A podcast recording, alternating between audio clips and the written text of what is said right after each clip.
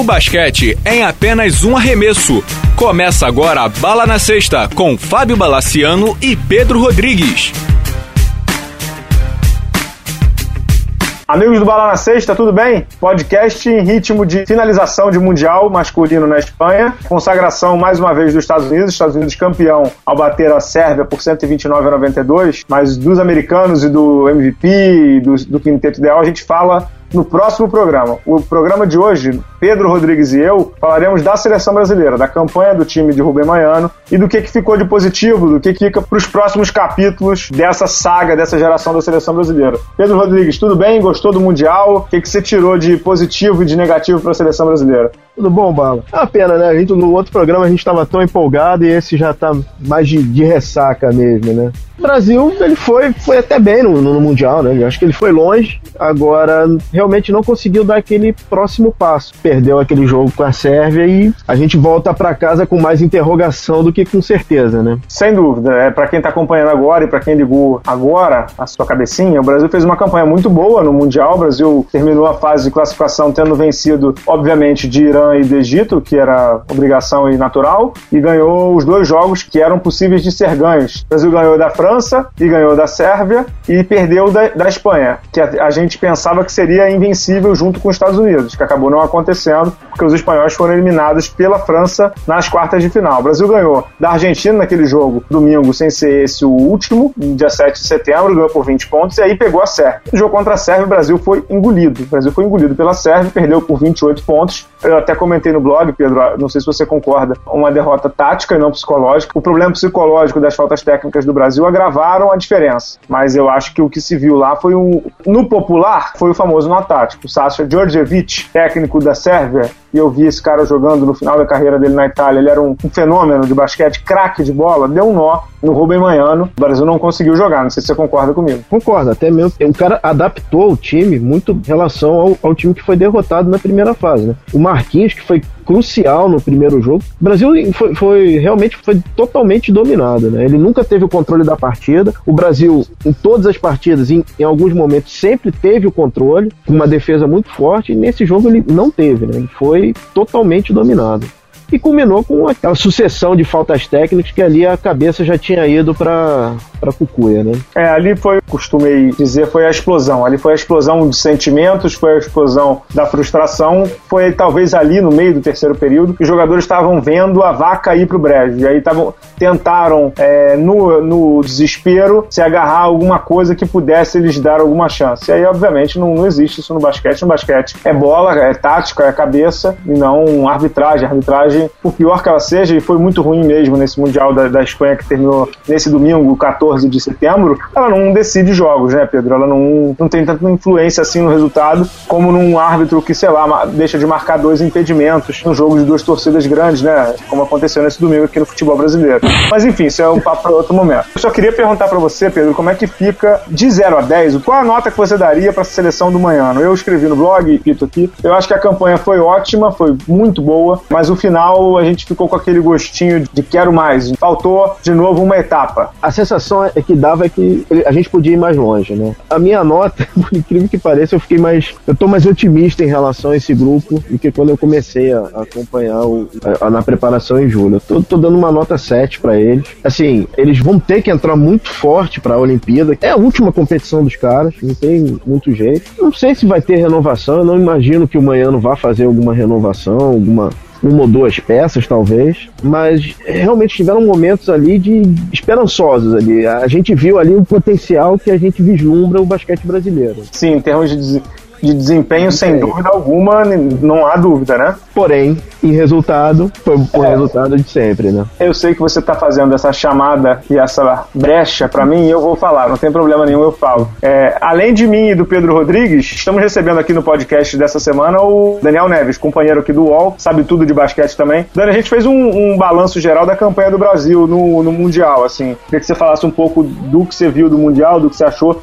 especificamente do Brasil nesse momento. Fala Bala, fala Pedro, um abraço aí aos amigos. Eu concordo bastante com o que vocês estão dizendo. Eu acho que ficou realmente aquela sensação de quero mais. Aquela sensação que dava pra, dava pra ir um pouco mais longe. né? ainda mais com a eliminação da Espanha. O, eu acho que assim, o basquete é internacional é tão nivelado, as equipes são tão parelhas, que uma, um jogo mal encaixado acaba colocando tudo a perder. E foi um pouco o que aconteceu contra a Sérvia. Um terceiro quarto ali desastroso, a equipe já não vinha bem, o Manhano não conseguiu acertar, principalmente a questão do ataque da equipe. O jogo que o Manhano tinha preparado acabou frustrado e a equipe não conseguiu encontrar uma alternativa para sair disso daí. E o que a gente viu foi isso, uma frustração muito grande, porque você vê, ganhamos da Sérvia no. Ganhamos, não, o Brasil ganhou da Sérvia na primeira fase, ganhou da França, você vê essas duas equipes fazendo uma semifinal, vê a Sérvia chegando na final contra os Estados Unidos, a Espanha, que todo mundo esperava que chegasse na final, fizesse a final contra os Estados Unidos, não chegou, acabou eliminada pela França, e a impressão que dava era exatamente essa, que dava pro Brasil um pouco mais longe.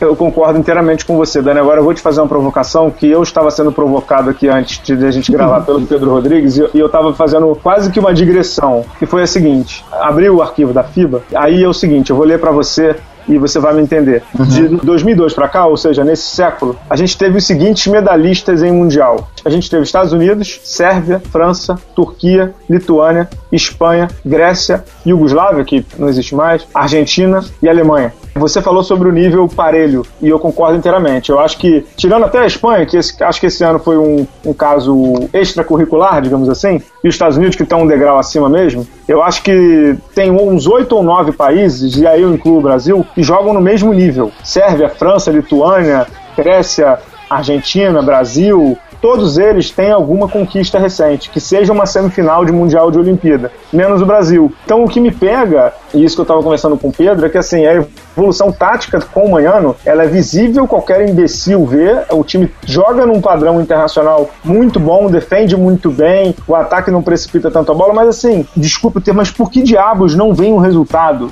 Ah, eu entendo, entendo sim, eu acho que é uma somatória de fatores, assim, eu acho que o lado psicológico foi abordado aí pelo Pedro, eu acho que tem um pouco a ver sim, eu acho que essa equipe, quando ela encontra dificuldades, ela se perde um pouco no jogo, ela não consegue tanto jogadores quanto, quanto o próprio Manhano, eu fiquei bem decepcionado um pouco com a atuação do, do Manhano nesse Mundial, assim como já havia ficado contra na Olimpíada.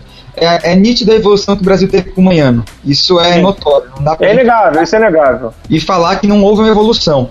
Agora, não é a primeira vez que o Brasil, quando se encontra dificuldade numa partida, o Manhano dentro de quadra ele não consegue encontrar uma alternativa para isso. Isso já havia acontecido contra a Argentina no, na Olimpíada e voltou a acontecer agora contra a Sérvia. Quando o jogo encaixa, a defesa encaixa, tudo sai do jeito que o Manhano planeja, beleza. A partida flui que é uma beleza. Agora, quando não, não acontece esse encaixe, o Brasil não consegue encontrar alternativas. É, foi muito nítido contra a Sérvia, que já havia acontecido contra a Argentina. Foi preparado um plano de jogo e aí o plano de jogo não deu certo. E o Brasil Brasil não soube sair disso. Não sei se são jogadores que acabam não entendendo alguma instrução, se é o Manhano que não consegue passar para eles, se é o Manhano que não prepara isso. Mas a impressão que ficou foi essa, que o Brasil não conseguiu sair. E talvez seja isso que falte para dar esse, esse plus, que falte para dar esse, esse passo a mais. É saber, no momento que a coisa complica, sair da situação difícil. Talvez isso falte um pouco pro Brasil. E o que passa um pouco pela minha cabeça também é se a gente não supervaloriza também esse elenco. Porque hoje a gente vive uma realidade que todas as seleções têm jogadores jogando na NBA. E aí a gente fala, ah, o Brasil tem quatro jogadores na NBA, agora vai ter mais jogadores com o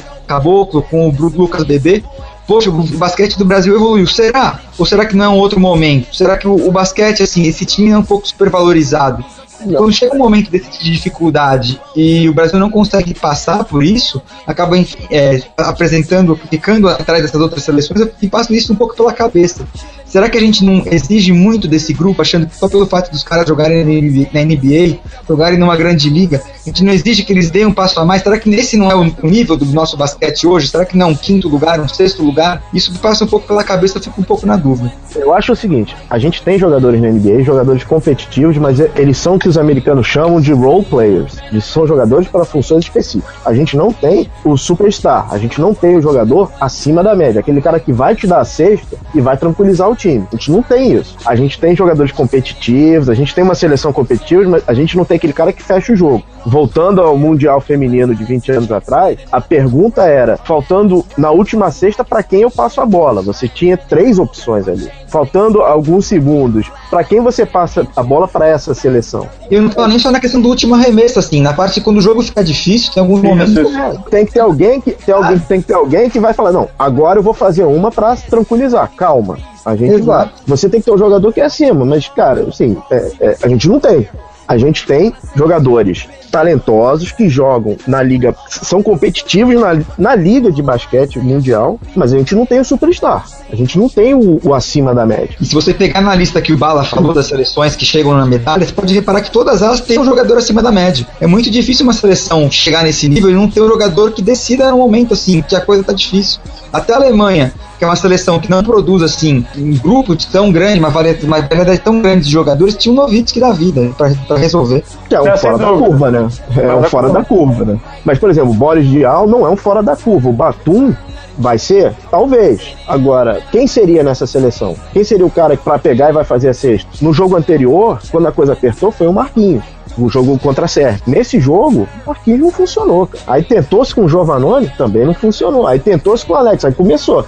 Aí foi ladeira abaixo. Essa questão do. Eu acho que isso rende um debate só para isso. Engraçado, isso sobre não ter o, o closer, o não ter o craque, eu sempre tendo a não concordar. Engraçado, eu sempre tendo a não concordar porque, por exemplo, a França chegou na medalha de bronze nesse Mundial. Tudo bem, o Dial e o Batum foram os líderes do time, mas ela eliminou a Espanha não foi porque ela teve um cara que colocou o jogo nas costas, foi porque ela defendeu, com todo respeito, vou falar um palavrão feio aqui, mas a França defendeu pra contra a Espanha. Ela acabou com o jogo, mas assim, a, a, França acabou com a Espanha na defesa. E eu cansei de escrever isso no blog, no Basquete FIBA. É, nesse nível de competição, você ganha muito na defesa. E na defesa você não precisa ter superstar, você não precisa ter Ron Artest. Ninguém tem. Você ganha porque você defende muito. E o Brasil perdeu da Sérvia, tudo bem, não atacou bem, mas o Brasil não se preparou para defender a Sérvia. E por isso levou muito ponto. Nos jogos que o Brasil ganhou, da Argentina, do, da própria Sérvia e da França, nos três jogos top, o Brasil levou menos de 70 pontos na Sérvia 71, porque teve aquele quarto maluco. Mas assim, nesse nível de basquete, você tem que defender, você tem que impedir que o seu adversário tem um nível, um nível, sei lá, de mais de 45% de aproveitamento. Você pega os últimos resultados internacionais, olha a Grécia de 2006, que chegou na final contra a Espanha, e aliás é a única derrota do Coach K desde que ele voltou, com os Estados Unidos foi a única derrota dele. O Coach K é, perdeu um jogo para a Grécia de semifinal. Olha aquele time da Grécia quem tinha. Não tinha craque naquele time. Não tinha daquele cracaço. A Grécia defendia que nem uma alucinada. Então, assim, eu, eu acho que passa muito por isso, sim. Concordo com vocês. Não tem craque, isso é um problema. Mas eu não acho que é por isso que o Brasil deixa de chegar numa final. eu, eu sinceramente não acredito que seja esse o, o fator crítico do sucesso, digamos assim. Não sei se, eu, se, se, vocês me entenderam, Dani e Pedro. Não, entendi, entendi. Não, sim, claro. Não, concordo. É, é, exatamente isso. Você tem que armar um time marcando muito forte e com algumas boas alternativas ofensivas. Só que, só que como é que você sai da questão da dificuldade? Eu bato muito nessa tecla. A questão de você pegar e ter só um plano, só uma alternativa de jogo. É isso, concordo, ah, concordo. Essa, é essa a impressão que dava. Assim, o Brasil foi preparado para um tipo de jogo contra a Sérvia. Vamos, vamos acionar bastante pivôs. Não isso deu aí. certo, os caras fecharam o garrafão e aí? Como é que a gente saiu disso? Não saiu. É, o Brasil só tinha um tipo de jogo, que era dar a bola no pivô, e aí quando a dobra chegasse, começava a rodar a bola, para começava a movimentação de ataque. A Sérvia não chegou, não deixou a bola chegar no pivô, e aí o Brasil não conseguiu jogar. É muito simples isso. Mas enfim, é, acho que está muito claro aí que houve um, é, acho que o Daniel falou bem, eu concordo inteiramente. Faltou um pouco mais de alternativa de jogo para o Manhano, e nesse jogo específico, faltou para mim é o Manhano ter estudado um pouco mais do que a Sérvia fez contra a Grécia. Contra a Grécia, o Djordjevic deu um nó também, jogando de uma maneira bem diferente da primeira fase. Ou seja, se você estava esperando enfrentar a Sérvia da mesma maneira que você enfrentou a Sérvia da primeira fase, você vai perder, e perdeu, né? Certo? Certo. É, agora, vamos a uma pergunta para a gente fechar essa parte de Brasil no podcast, que é a seguinte. Daniel Neves, o que será o amanhã, já diria o grande filósofo, dessa seleção brasileira que tem mais uma competição dessa geração por jogar, que é a Olimpíada de 2016? Sinceramente, eu acho que não muda nada. Eu acho que é praticamente o mesmo time que vai jogar a Olimpíada do Rio 2016. Eu acho que com uma peça ou outra de alteração ali, talvez Marcelinho Machado Eterno, ele deu um tempo, talvez ele não, não dispute a última Olimpíada a Olimpíada em casa, não sei quem ele pode chamar, talvez algum menino, talvez um caboclo, mas eu acho que o, o núcleo é esse daí. É, é, com certeza. E é com isso que, que vai jogar. Eu, eu não sei se tal, talvez ganha é tudo aquilo que a gente começou a falar no início, é muito parelho. É, o nível é muito parelho, pode, não, pode chegar numa medalha, pode, como poderia ter chegado numa medalha no, em Londres, por exemplo, se não perde para a Argentina no jogo super equilibrado que foi, poderia. Será que não poderia ter chegado nessa competição se tivesse encaixado o melhor jogo contra a Sérvia? Eu acho que o nível é muito parelho. Dá para esperar uma medalha? Assim, acho que entra como candidato. Acho que não dá para excluir o Brasil como pelo fato de ser muito equilibrado. Agora, eu acho que mudança, se você vai esperar em mudança para esse grupo, mudança de núcleo, renovação, não. Eu acho não. que eu perguntei porque essa geração entrou no Mundial com uma penúltima chance de se tornar uma geração histórica, ou seja, de ter uma conquista. E agora, para essa geração, só restou mesmo a Olimpíada, isso que eu quis dizer. Como a Hortência sempre fala mesmo, a chance da geração dela de marcar um nome em mundiais foram de 94. E se, ela, se elas não tivessem ganho ou chegado numa final, alguma coisa que valha, a geração dela em mundiais e até numa eventual Olimpíada não teria sido marcada. Então, essa geração de Nenê, Spitter etc., só tem mais uma chance. É isso que eu quis dizer. Sim, sim, é a chance final mesmo, ainda mais jogando em casa, apoiado pela torcida. Eu acho que entra como candidato à medalha, mas agora, se, tiver, se eu tiver que opinar assim, hoje, dois anos antes, você falar assim, você acredita que o Brasil vai ganhar uma medalha na Olimpíada? Eu diria não.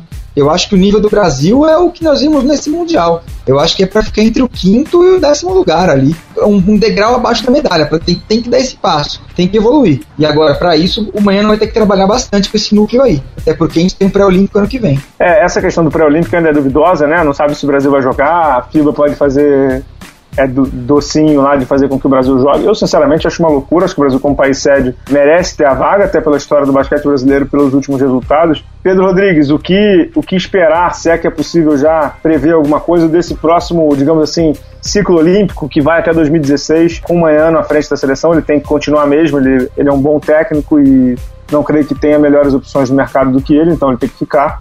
O que, que você está esperando aí? Cara, eu espero que a gente finalmente encontre a consistência que a gente precisa pelo menos conseguir é, é, essa geração conseguir dar o passo final, né? Para realmente marcar positivamente na história, porque eles estão indo negativamente, né? É, Dani, o que eu tava falando com o Pedro aqui antes é o uhum. seguinte, que eu tenho medo de daqui a 20 anos, quando a gente estiver sentado num bar todo mundo, a gente lembre dessa geração como uma geração absurdamente talentosa, porque eu acho essa uma geração talentosa, talvez não tão talentosa quanto a gente acredita que ela seja, mas talentosa, e que esses caras não sejam marcados com uma medalha. Aí o Pedro virou pra mim e falou assim: Mas Bala, essa, é, o avanço tático com o Maiano é muito notável. E eu virei para ele e falei assim: Sim, é notável o avanço com o Maiano. É, mas assim, nas nossas vidas, você trabalhando no UOL com suas matérias e eu e o Pedro Rodrigues é, com as nossas coisas e eu também com o blog, a gente é avaliado por resultado. Não tem muito como fugir disso. E o melhor exemplo que eu dei para ele foi do Guardiola com o Barcelona, que conseguiu ter evoluções táticas e de, até artísticas, digamos assim, com resultado aliado.